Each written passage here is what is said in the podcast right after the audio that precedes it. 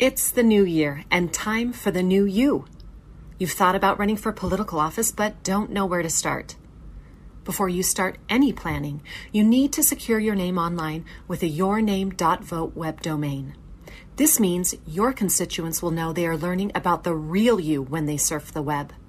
Secure your domain from GoDaddy.com today.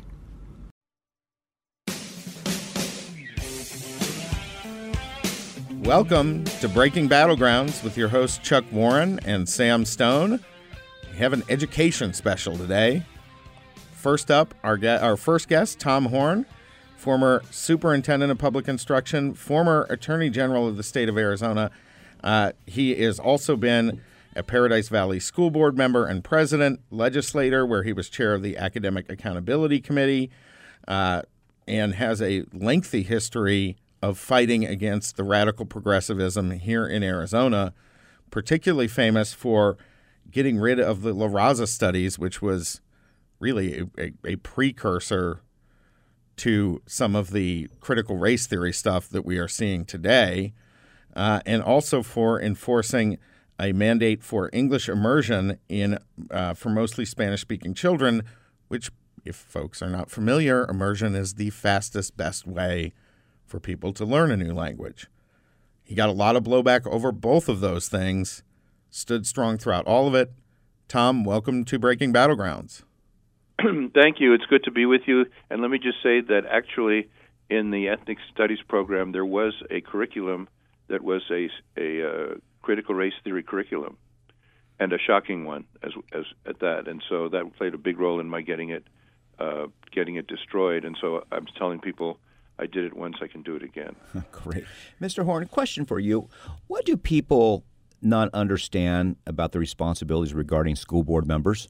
I think it's one of the most underappreciated uh, elected positions in American politics. What You're talking about local school board local members? school boards, yeah. And what did you, and what Yeah. did you learn from serving on the Paradise Valley School Board that you'll take to your job as superintendent for Arizona schools? Yeah, well, at the time, um, Ariz- uh, Paradise Valley was the third largest district in the state. I served for 24 years, which means which means that as either as a member or president of the school board, I attended over 2,000 school board meetings. So I'm very familiar with what goes on at school boards. Um, and one of the things we did that I think is very important for, you know, I, I brought a focus on academics. Before that, the focus was on other things. And my first two years were all four to one motions and unseconded motions. And then two of my friends were elected, and we eliminated the need to second motion. So I retired the trophy for unseconded motions. um, but uh, uh, the, you know, w- once we got a majority of three, we, we put a new a focus on academics, and and the test scores came up. And part of that, which I think is an important role of the school board, is school discipline, because uh, students cannot learn when other students are able, with impunity, to disrupt classes. And so, I would say to the other school board members, you know, when when some parent comes in and says, "My little darling can do no wrong," don't listen to them. Listen to the vast majority of parents who want discipline in the classroom so their kids can learn. And so, in during those 24 years, we never overruled a teacher on discipline. Not once in 24 years did we do that. As a result, we were known as the toughest school district around, and our and our te- our academics and our test scores came up. You know, Tom, when I was in Oklahoma, we worked with uh, Martin Luther King High School there, which had the same kind of problem. And they isolated out 10% of that school was causing almost all, almost all the classroom problems. When they pulled those kids into a different curriculum, the other 2,700 who were left over, was 300 kids who were causing the problems in a giant high school. The other 2,700, their learning shot up, their test scores, their results went through the roof those 300 kids also benefited by having extra focus on them. And then you had the federal government come in and shut it down and say we had to Oh put no! You you know what? You you can't listen to the federal government. I, I had this experience. This is a benefit of having a lawyer as state superintendent of schools. The federal government would tell me to do things, and I I, I would say, "You you want me to do that? Go to court, and and I'll meet you in court. I know where the courthouse is." And they never did. But then my my uh, successor folded on everything, and I can give you examples if you want. I don't know if you want to use the time well, the limited time we have. Well, so right now, though, you, we have a lot of these same problems cropping up in schools where, frankly, we need a superintendent who can take on the federal government because a lot of these programs, a lot of the craziness is coming down with the help of the federal government, with the help of the uh, Fed Ed, the National Department of Education. Uh, you and you have that experience as an attorney and state attorney general to actually be able to fight back against these things. frankly, a lot of your opponents don't. Yes, uh, uh, fighting the federal government and fighting the teachers union are my two favorite sports. so tell us what are the two or three issues as you run for this position? We're with um, Tom Horne. Sure. Um, what what what is your agenda that you're going to promote right. and campaign on this year? First, let me say my your listeners can see my whole agenda at tomhorne.com. Horne has an e at the end, um, and uh, I'm glad you asked me for two or three because when I give speeches, I I, I give six, and my my political my political consultant tells me I, I give too much. I should I should limit it. So you're forcing me to limit it. Yes. Okay. First first priority is um, getting critical race theory out of the schools.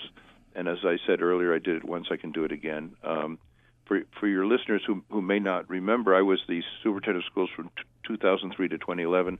Then I was attorney general and the um, the ethnic studies program in Tucson, uh, which I mentioned, had a explicit critical race theory curriculum.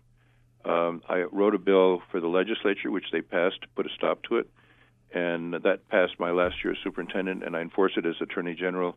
And facing a cutoff of funds, the Tucson School Board voted four to one to uh, eliminate the program. So, as I mentioned, I did it once, and I can do it again, and that is my first priority because because I believe that we're all individuals. We're, we're, brothers and sisters under the skin, and we need to teach our kids to treat each other as individuals, and that race is irrelevant. Whereas the critical race theory program is a identity politics program. They they teach the kids the most important thing about them is their race. They divide kids between oppressors and oppressed, and the oppressors should feel guilty 24 hours a day, and the oppressed should not give up, you know, not make any effort because they're oppressed. They can't achieve anything, and it's a and it's a both a viciously racist program, and it is a uh, a program which is anti-merit uh, because they they say you know expecting kids to show up on time and do their homework is is a white racist uh, ideal, and so uh, you know for those two big reasons, my first priority in order to get our focus back on academics and and and teach our kids to to not take race into account in any way is to get critical race theory out of the schools. Well, and and they're I mean they're going so far as to say that math is racist, right? And yeah. if there's anything yeah. that's not racist, it's mathematics, which crosses all cultures, all boundaries, and has yeah. actual absolutes. You're right or you're wrong. That's why whenever yeah, I got a yeah. C in math, I thought it was racist. So. If, if, we get to Mars, five times five will still be twenty-five. Right. Um, right. Uh, so uh, yeah, and and uh, there's a book in Paradise Valley School District, my old district, uh, called Equity Math. Believe it or not. Uh, we're with Tom Horne, candidate for Arizona Superintendent of Public Instruction, a position he served from 2003 to 2011. Um, Tom has his agenda on his website, and um, Tom, Tom, questions. I had I asked some people what questions should be asked of you. And one question I was asked, which repeatedly is, as the Arizona Superintendent of Public Instruction, do you serve the parents or the kids? Uh, well, really both. That's that's what we call the fallacy of the false dichotomy, um, which, can, which translates as you can walk and chew gum at the same time. um, uh, but, but uh, you know, I really think that, and I've spoken to a lot of groups of you know, parents have gotten angry because during COVID there was online teaching and they saw what was being taught and they were right. shocked by it and they got very angry about it. Now, when I talk to those groups, I urge them to be civil because you're more likely to persuade people by being civil than by being angry. But the internal anger is totally understandable.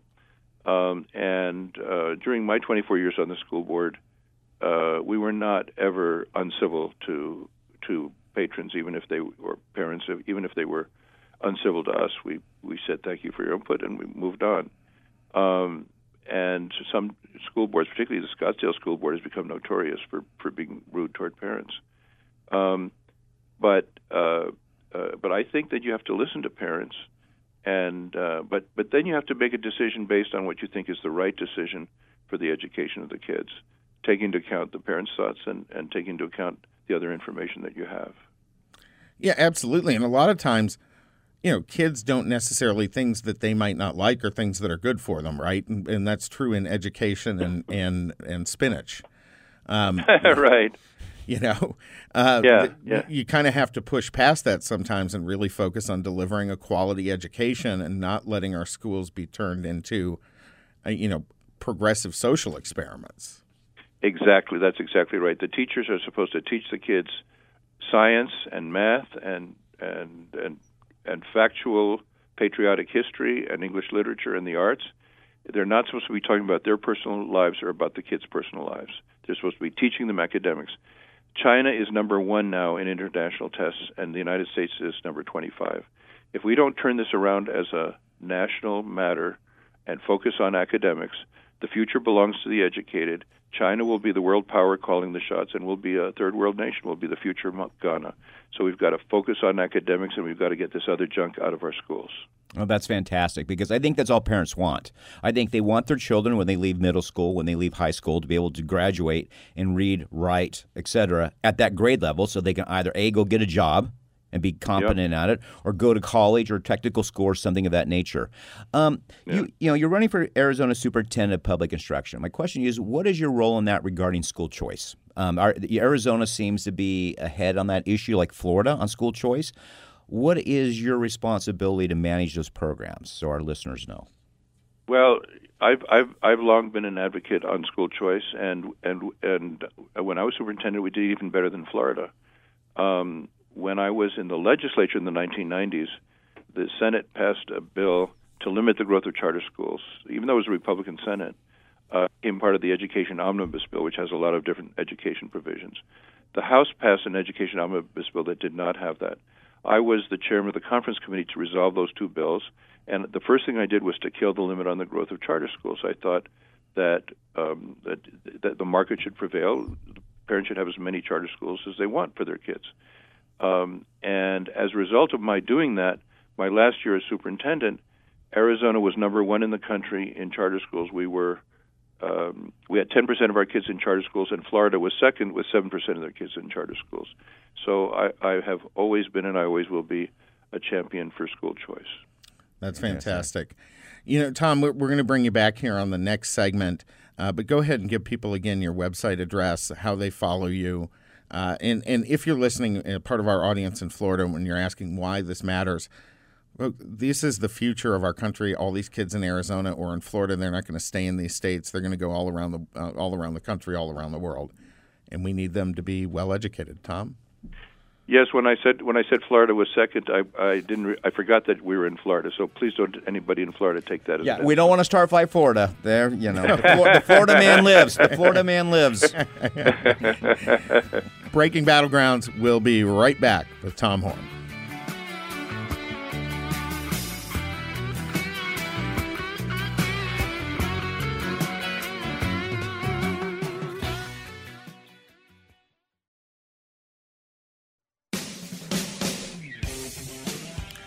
Welcome back to Breaking Battlegrounds with your host Chuck Warren and Sam Stone. On the line with us today, Tom Horne, former superintendent of the state of Arizona, former attorney general, and candidate once again for superintendent. Guy who got an awful lot done.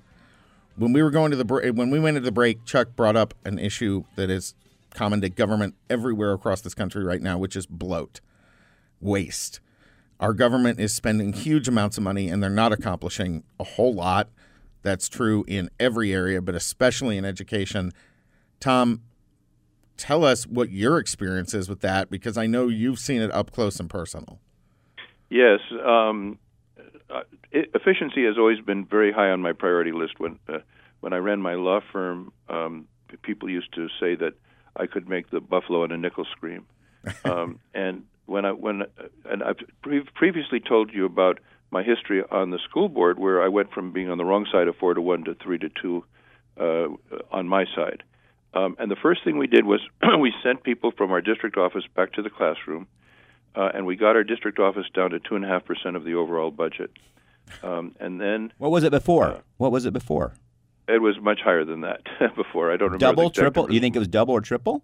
It could be, could be. Uh, uh, well, let me just tell you what happened. Then I went to the legislature, and I presented a bill that would limit the other districts to five percent. I figured if we could do it for two and a half percent, they could do it for five percent. Well, the the the objections from the inefficient districts were so loud that I couldn't even get the bill heard. So that's something I'm going to continue to campaign on: is get the money out of out of administration into the classroom for teacher salaries and class size, and um, and and that's and that's what we've got to do. I have always, as uh, un, perhaps unusual for a conservative Republican, I've always advocated for more resources for education.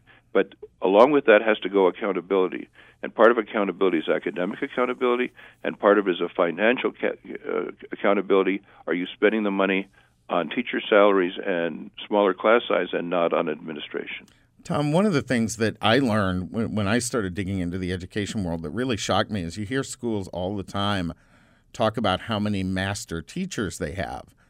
But shockingly, a lot of those master teachers aren't in the classroom anymore. They're in administrative positions, whether at the school or the district level. And, you know, it, in education, there are is huge amounts of study and literature that shows a great teacher is the single most important person outside of a parent for a student's education. So it makes total sense to get those folks back into the classroom, right? I, I couldn't agree more. The, um, when when we used to meet uh, the 50 state superintendents, the, the, the smartest one I met was from Ohio, and she taught me something very important. She said there are three things that are important in education. Number one, the quality of teachers and teacher leaders. Number two, the quality of the curriculum. And number three, the motivation of the students. And sometimes we forget about that third part. And so uh, when I was superintendent, I was the first superintendent to enforce a bill that had passed the legislature that students have to pass a statewide test to graduate. And um, when I left, they stopped doing it. And so teachers say to the kids, uh, "Please do well in the test. I need you to do well." And the kids say, "Why should I?" And they leave it early and don't and don't make any effort. Uh, we we need to we need to uh, emphasize having quality teachers and quality uh, teacher leaders, quality curriculum, and and and work on the motivation of the students as well. That's great. Absolutely. You know, one of the other things that I, I've seen a little bit, and, and maybe you can talk about this. Is there anything we can do? I, uh, these mega schools, when you're talking two, three thousand kids, I think they're too homogenizing. They turn, they, they try to treat all the kids the same. They treat the the special kids the same as they treat the high learners or try to. And in a way, I think that's really inefficient, but it also damages those students. Are there ways for schools to focus on the needs of individual students, create pod programs within their larger institutions, that kind of thing? Yeah, actually, uh, I think the, it was a big foundation. I think maybe the Gates Foundation did a study uh, where they where they gave money to divide big schools into smaller schools and it didn't seem, seem to make any difference. So really? that was an experiment. Yeah, that was an experiment that didn't make much sense. But obviously, your point is not to treat all kids the same. Uh, you know, we talk about the edu- the aim of high school education is to make kids uh, career or college ready. So some kids need to be heading for college and have to have a vigorous academic program. Other kids are heading for a job they shouldn't have to go to trade schools. They should get that in high school. And I, I put a big emphasis on what we call career technical education. And what we did was we we integrated the standards for the career technical education with the academic standards. Um, because if you want to be a uh, auto mechanic, you can right out of out of high school you can get a sixty thousand dollars salary, but you better know math to do that. And as a result of our doing that, um, the kids in career technical education scored higher on our statewide test than the other kids did. Why? Because we integrated the those standards with the academic standards, and because they were motivated. They they went to companies and and did internships, and they were motivated to do well, and and they ended up doing better on the statewide test than the other kids.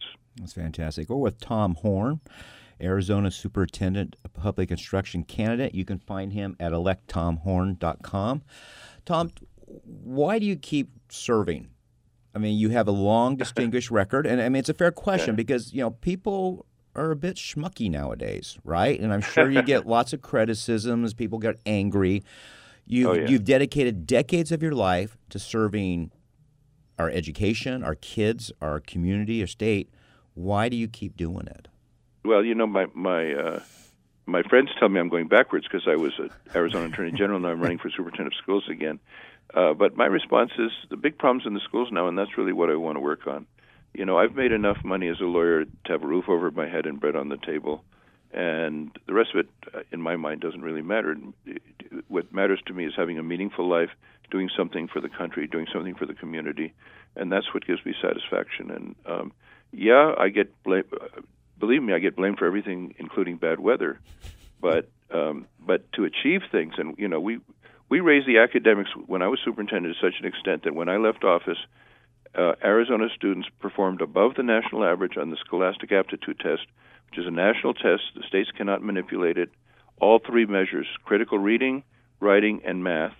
Um, when, when's the last time in recent years that you heard that Arizona students perform above the national average? I, I, I can't remember. All I hear is that we're just, you know, even with the three or four billion dollars extra we given to public education spending, they're still broke. Yeah. I mean, that's all I hear. Yeah, yeah, yeah we, we got to get the emphasis on academics. So, so that kind of work is is very satisfying and much more satisfying than earning more money would be.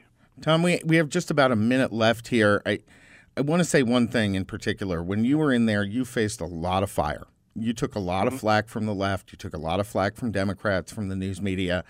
And I Yeah. think you need someone in there right now who's very, very tough and has that thick skin to take Right. on this challenge. You've proven you know what? have that, right?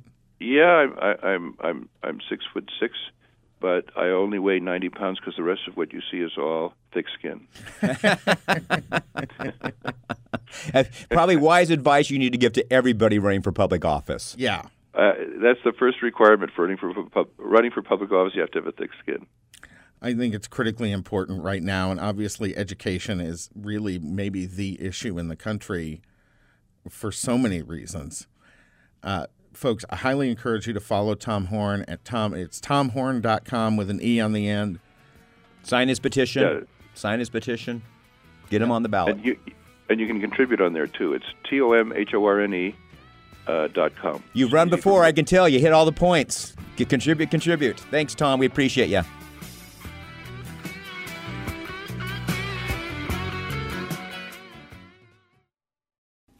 2020 political field was intense, so don't get left behind in 2021. If you're running for political office, the first thing on your to do list needs to be securing your name on the web with a yourname.vote web domain from GoDaddy.com. Get yours now. Welcome back to Breaking Battlegrounds with your hosts, Sam Stone and Chuck Warren. Today's a bit of an education special, and we got a guy on the line next that I am personally very excited to talk about. I think he's done absolutely brilliant work in the last couple of years. Luke Rosiak, investigative reporter for the Daily Wire and author of a new book released this week, Race to the Bottom. Uh, in Race to the Bottom, Luke uncovers the problems in K 12 schools and the shocking reason why education, American education is failing. I highly encourage folks to follow him on Twitter uh, at Luke Rosiak, R O S I A K. Luke, thank you for joining us and welcome to the program. Thanks for having me. You know, when you were doing, I, I obviously, I think the thing you're most known for at the moment is uncovering the rape in Loudoun County schools that really blew up in the Virginia governor's race. But you were doing a lot of work leading up to that discovery that I think has national implications people really need to be aware of. So tell us what tell us a little bit about the book, what you've seen going on, because I, I saw some of these things starting back in 2014. They've really come to fruition in the last few years. Yeah, that's exactly right. Um, you know, people kind of know about the Loudoun School Board that I helped uncover, but uh, for the last two years, I've actually been working on a bigger project. I've been working with Peter Schweizer, the author of Clinton Cash, to do this massive investigation of America's school boards nationwide. And so I have basically 61 case studies that are kind of like what I did in Loudoun. Uh, we want to bring this thing uh, national and kind of put out a roadmap for uh, parents everywhere to kind of do what we did in Virginia with their own school boards. And so it details the variety of um, you know mechanisms in which these schools are hijacked from being places of learning to be vehicles for various special interests to advance their own agendas. In, a lot of ways, it's really uh, progressive social experimentation programs that have taken over education that really have no interest in educating children, but in in sort of rebuilding society in a different image. And as you, you talk about in the book, it's being driven by a lot of very large, very well funded organizations that are doing this. Yeah, that's right. Uh, they've been working very hard over a period of decades to kind of um, entrench themselves in these schools. And uh, it's funny because it's really pretty savvy. Uh, while most of us were kind of paying to national politics, what's our opinion about the president or whatever, there were these very clever operators that were kind of coming in through the back door. So while we're all looking at national, they're systematically taking over our local governments. And one of the um, key sets of influencers there that people don't know about is the um, Rockefeller Foundation, the Carnegie Foundation, the Kellogg Foundation, and the Gates Foundation. Um, going back 10 years ago, people kind of have a general sense that the Gates Foundation was behind Common Core, the big education reform around 2009, which is true. Um, but I would say that in the last couple of years, uh, a similar thing has happened with Kellogg Foundation and these others as far as pushing these racial ideas that a lot of people refer to as CRT, but um, which I usually like to call equity because that's what the school systems themselves call it. Call it. And, and these are penetrating not just school systems, but local governments, municipal boards, county boards, all these types of things. And they're being embedded in those governments as part of the governing philosophy, which really has nothing to do with the mission of any of those institutions. Yeah, it's a great takeover mechanism because, you know, everyone's got their little department. If you're a bureaucrat, you've got some department, but what they do is they set up these uh, chief equity officers that have oversight over every single department, and they say every decision we make has to go through an equity lens. Um, and so, you know, if you want to clean the street, suddenly you've got to do a racial analysis of that. Um, the problem is these people don't actually have a track record of making anything better anywhere. Um, most of this stuff, geographically speaking, was piloted in Seattle and Minneapolis over the last 20 years. And those cities have done basically what you see in a place like Arizona or Florida now is what, you know, Minneapolis was doing 10 years ago. The rest of the country is just kind of on a, um, you know, delayed playback of what those two cities are doing. And those cities now have some of the worst racial gaps in the country. Um, it's not made anyone happier. Obviously, in Minneapolis, we saw the young people there literally setting their, their city on fire because they feel oppressed. And that was, uh, in spite of, or maybe even because of, depending on how you look at it, um, all of these constant equity programs that are like teaching everyone that they're oppressed without any solution for how to make things better. Look, we just have one minute before we go to break here, and we're going to bring you back for our next segment. But I think this is absolutely a critical read for everybody. How do they how do they get a hold of your book? I know you're on Amazon, all these kinds of things. Uh, tell people a little bit more how they can get a hold of this and read it because they need to. Yeah, Amazon's probably the easiest way. It should be in local bookstores too. Um, I think it's a great way to kind of get empowered. Knowledge is power, and it's going to give you the confidence to go before your local school board and see through their spin. Absolutely critical. We are seeing this at every level of our local government, particularly our school boards. And we're going to be talking some more with Luke Rosiak when breaking breaking battlegrounds. Yeah, I almost slipped. We changed the show name. Breaking Battlegrounds coming right back.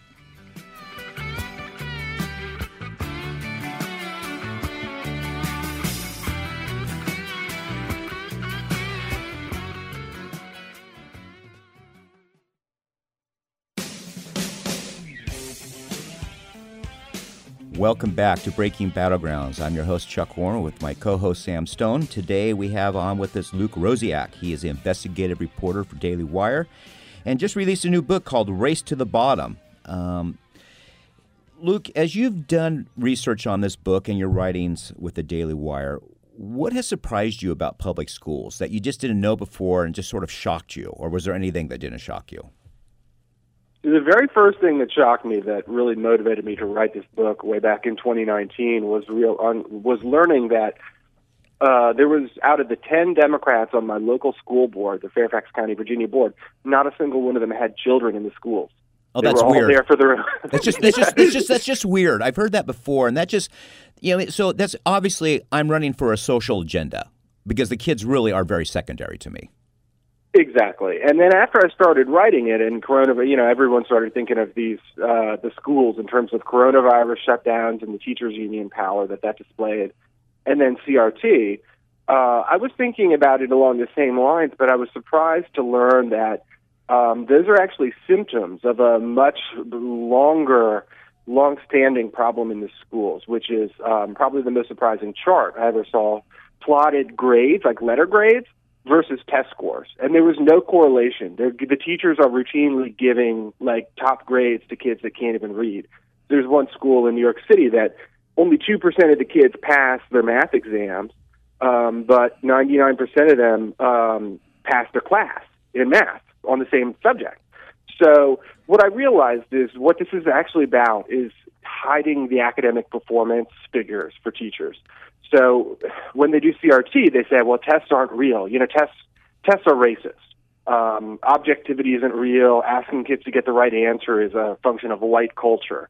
Um, well, that's pretty convenient when we're spending seventeen thousand dollars a year per student, and we've got thirty six percent literacy rate, twenty four percent proficiency in math.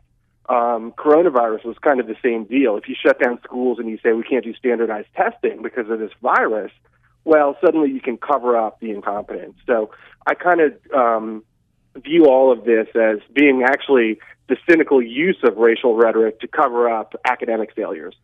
It sounds a lot like our conversation with former Congressman Jason Chaffetz two weeks ago when he was chairman of the Oversight Committee. We asked him what his biggest surprise was. He said, the press doesn't do their job. They don't care about the truth. They just simply have an agenda. And he goes, I was really shocked and quite stunned by that. Um, and I think you go and you have these people going to school board, and it's really not about the students, is what it sounds like. Um, it's not really about them graduating at their grade level. It's about everything else but that it seems like and that is that has tragic long-term consequences for america so one thing covid's done and loudoun county's done and others has really awakened parents who kids go to public schools um, sam and i've heard numerous times from parents who said who've just been all fired up and just said, I feel bad. I have just simply, you know, thought this was being taken care of. Then we have COVID and I hear them on Zoom and it's a disaster, right? What's being taught in these schools.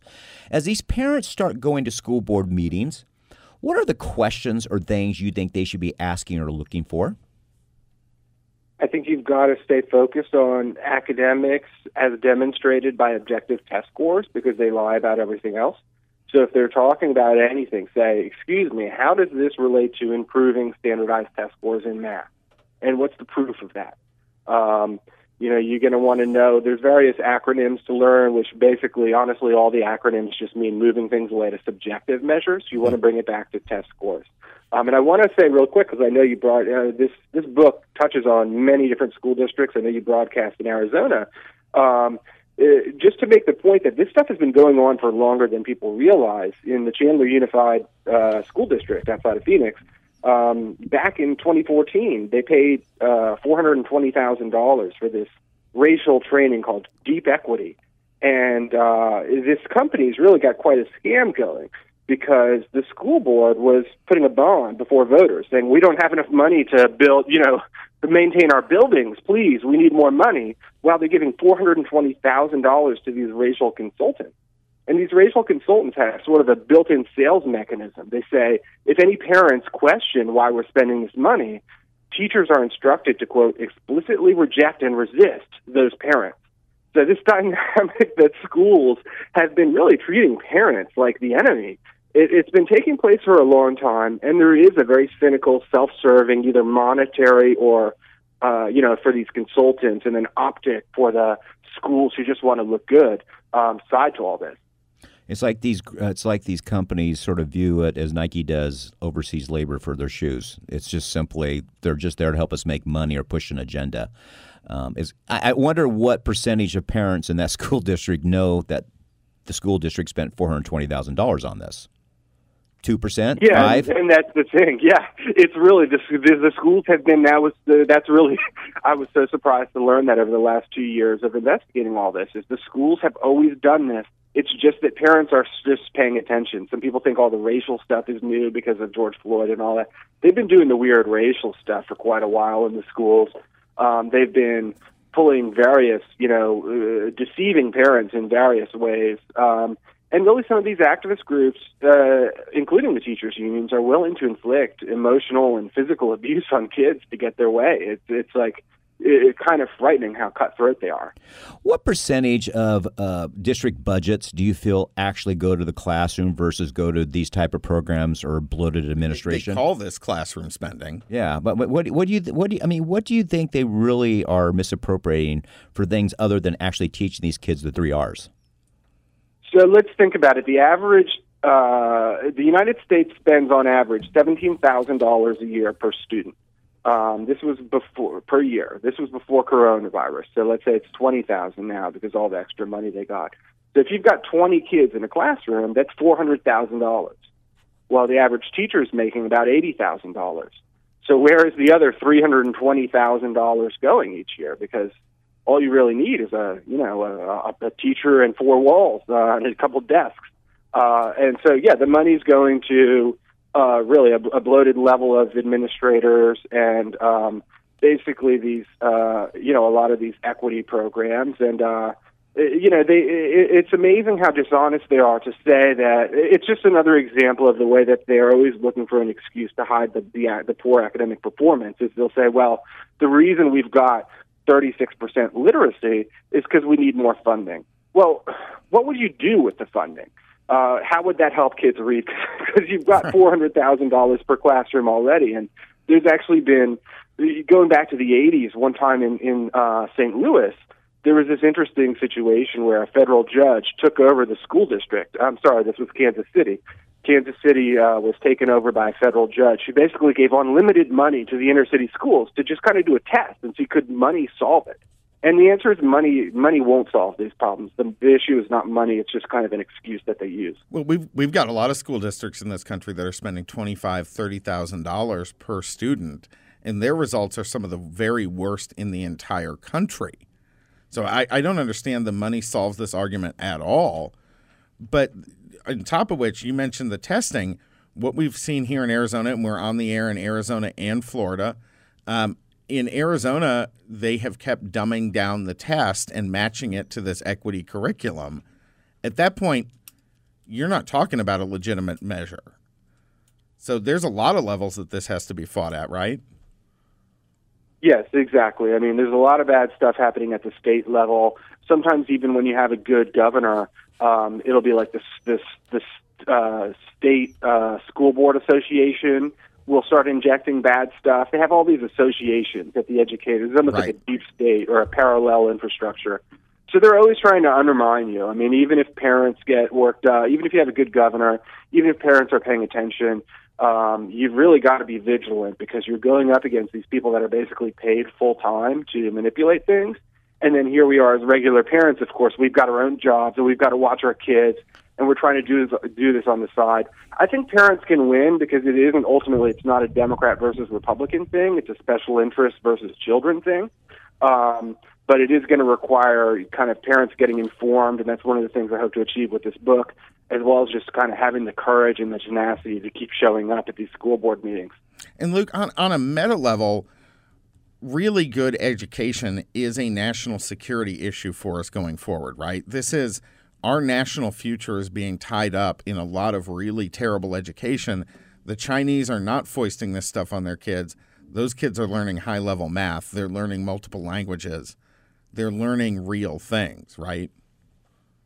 It really frightens me. I mean, for a long, it's it's not like this isn't about like making fun of woke people and how they have silly ideas. I mean, this is about national security. This is about the quality of life that we all benefit from because of technological advances. Um, this is about saving lives through medicine. Um, and so, you know, even thinking back to a pandemic we had long ago, the, the polio uh, epidemic, uh, very smart guy named Jonas Salk comes around and, and creates this vaccine that wipes out polio across the world. Um, he got his start through the specialized magnet school in, in New York City. And they're now trying to get rid of the tests to get into these magnet schools because there's too many Asians succeeding and uh, it's disproportionate. And so they just can't stand it because the Asians are proving that the American dream is real because they're succeeding through hard work. And they basically try to say that somehow the exams are biased in favor of Asians and against blacks.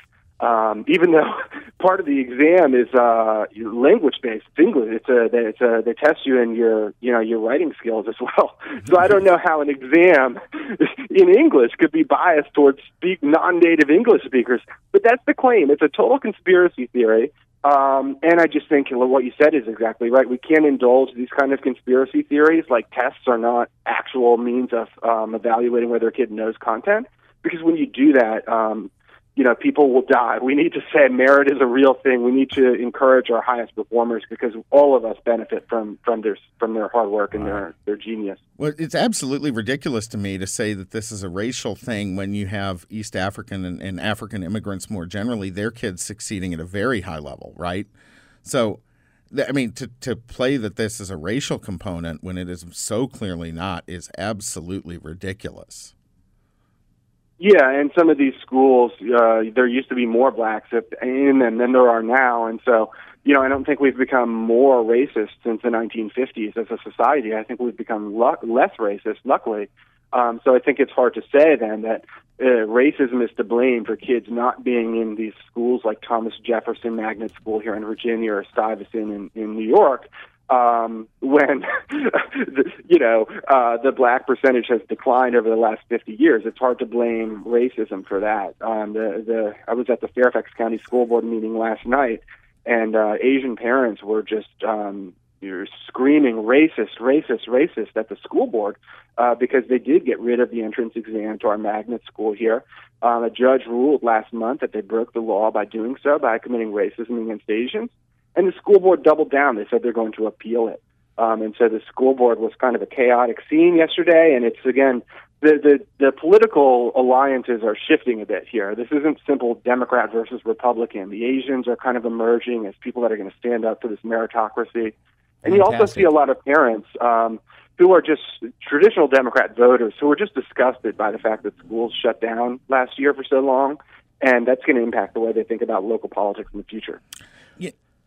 Luke, we got two minutes here left. Um, quickly, tell us how did you get involved with this subject? How did this become a specialty of yours? And then tell our folks again how they can find you and purchase your book and things of that nature.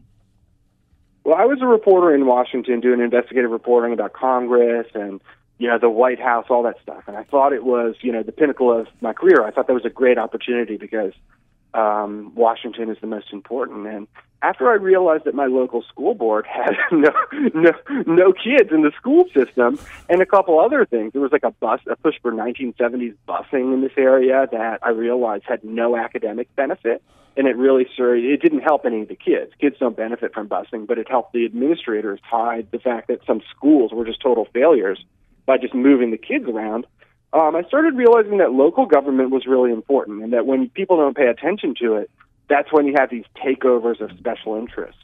Right. Um, so that's kind of when I started writing this book, Race to the Bottom. I spent two years on it. Uh, I think it's kind of the the ultimate. Um, it, it's a it's a it's a book of this moment. It's very timely to come out with this 300 page, in depth sort of narrative and investigative expose of schools all across our country. Well, we appreciate your hard work. It's needed. Um, um, our producer will be in touch with you. We have some things we want you to see if you're interested in doing in the future. Um, folks, um, we are gra- ha- glad to have with us today Luke Rosiak, um, reporter for Daily Wire and the author of a newly released book, Race to the Bottom. Luke, thanks a million. Have a great day.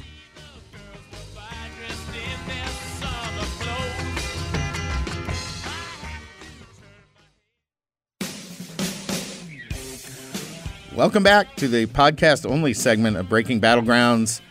In the studio with us today, as always, our producer, the irrepressible Kylie Kipper. She's going to be bringing you your sunshine moment, which we need after that discussion of schools. Because, man, boy, howdy. Boy, that stuff is scary. It is very scary. And I am excited to be back. It's been a little while. It has been a while since we've had any sunshine on this program. Yeah. So, oh. You are my sunshine, We even have my music for today. Okay. So this story is about a pooch named Ruby. And um, so Ruby was well, is she still is alive? So she's an Australian Shepherd. okay, but that makes the story sunnier. yeah, Australian Shepherd and Border Collie mix who ended up in a Rhode Island animal shelter as a puppy.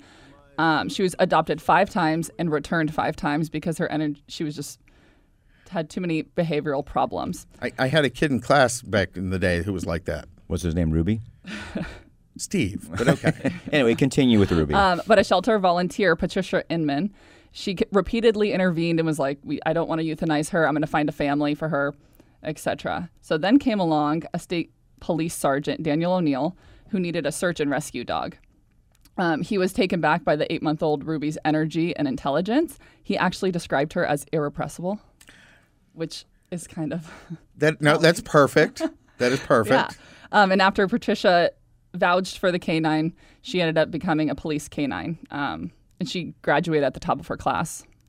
Well, see, this is what happens if you don't medicate them to death. Yes. But this part of the story actually gave me the chills when I was reading it. So, fast forward to October of 2017, a teenage boy got lost for 36 hours um, after going for a hike, and Ruby actually found him unconscious in a grave of medical um, condition in a medical condition. He actually turned out to be Patricia Inman's son. Wow. Yes. Okay, way to go on this week's Sunshine Moment, I Kylie. know, just crazy. It's an irrepressible and it's going to be a. Netflix movie, right? Yes, That's it is. coming on St. Patty's Day. Yep. How did how did Hallmark miss out on that one? I know, right? They got It's called- Christmas movies to do. Let's let them focus on what they focus on. It's called Rescued by Ruby, and it comes out on March 17th. Um, so O'Neill and Ruby have been partners for 11 years, and they've teamed up on numerous successful rescues and helped convict two murderers. But they've also had some rough times. A drunk driver actually hit them in 2020, and O'Neill suffered five broken ribs, but Ruby was luckily okay. Okay, Ru- well that's Ru- the, Ruby should have her own Disney Junior show or Nickelodeon or something. This super dog that saves people, solves murders. Give him a little detective hat. I love the whole thing. Yeah. Um, that's not a bad idea, Chuck. Oh, I it think is. you got to go pitch that to somebody. TM, TM. Everybody's hearing this TM. yes. Right. But this part actually kind of made me chuckle because he O'Neill said Ruby is still Ruby, and in 20 um, three years ago she bolted in a state park, which prompted a 19-hour search. Um, she actually So we're searching for the search dog. exactly. okay. Um, and then the other day, or a couple of years ago, she was out relieving herself in quotes. Um, and she came back with a live skunk in her mouth. So she's still, you know, she's still Ruby. She's Ruby still sounds like the prototypical American. Yeah, w- and we once had a dog who was like the nicest dog on earth. One day he got into it and apparently chased a porcupine. Oh my Oh, gosh. ow. Thing, the thing got him. He ended up getting it. Yeah. But, oh man. Yeah. No. That's a great story today. Thank you for sharing that. Yes. No. That was a fantastic. And everybody look for the story on Ruby on Netflix on March 17th. Yep. And folks, it's important to support those type of movies because Hollywood follows the dollar. So Oh, that's true. so follow the movie, enjoy it, share it, so they'll produce more movies like that. I'm I'm ready for anything but woke superheroes at this point. Well, Sam, today's show was darn depressing, but as you and I discussed on the show, I think public education K through 12 is something that common sense parents can get back on track. Absolutely. But how on earth? That's is it Fairfax County or Loudoun County? The- Loudoun, Loudon. Loudoun County has ten school board members who have no kids. Is ridiculous. I mean, here's the reality. We've Here's the seen re- that here in Arizona. well, and- no, and no. I mean, so I, I mean, and I and I made this comment before, and some people go, "You can't do that." We require people generally to live in their legislative district to run for that legislative seat. right. I really believe you should not be on a school board unless you have had kids or they're in school now. I, I'm tempted to say you have a limited time. You know, they you have to have them in that school and and for only a limited time, like the end of your term. Well, you and I they graduate or Well, something. you and I were talking today. No policy should come from anybody under thirty who doesn't have a mortgage. right. right? I, I, and I, eh, because there's just certain things you learn through the progression of life, and unless you have children in school and have seen how they're taught and what their reaction is to it, you, you don't know anything on that school board. I don't care how many books you read. Well, and it's the one thing I thank God, uh, you know, over COVID for because Absolutely. it, broke the dam on what was going on that nobody had any idea Well, about. sadly, many times when the darkness comes, light comes, and we've learned something new. And I think COVID has really changed the course of where public education was going. I do believe that. Well, and and for folks who don't know, you have a, a, a PAC, a program here in Arizona, in 1980, uh, which is recruiting school board members to go in and and it, you know it's nonpartisan, but it is focused on quality education over indoctrination, over any kind of this, you know, whatever you want to call it, critical race theory, social emotional learning, equity. It doesn't matter. These are all names for we can't educate your kids worth a damn. And we don't care. We're running a social experiment on them instead. Exactly. Well, great show this week. Kip, thanks for lining everything up. Jamie, as always, thank you very much. Folks, um, appreciate you listening to us. You can find us at breakingbattlegrounds.vote. And um, we'll be back next week. Absolutely. The political field is all about reputation, so don't let someone squash yours online. Secure your name and political future with a yourname.vote web address from GoDaddy.com. Your political career depends on it.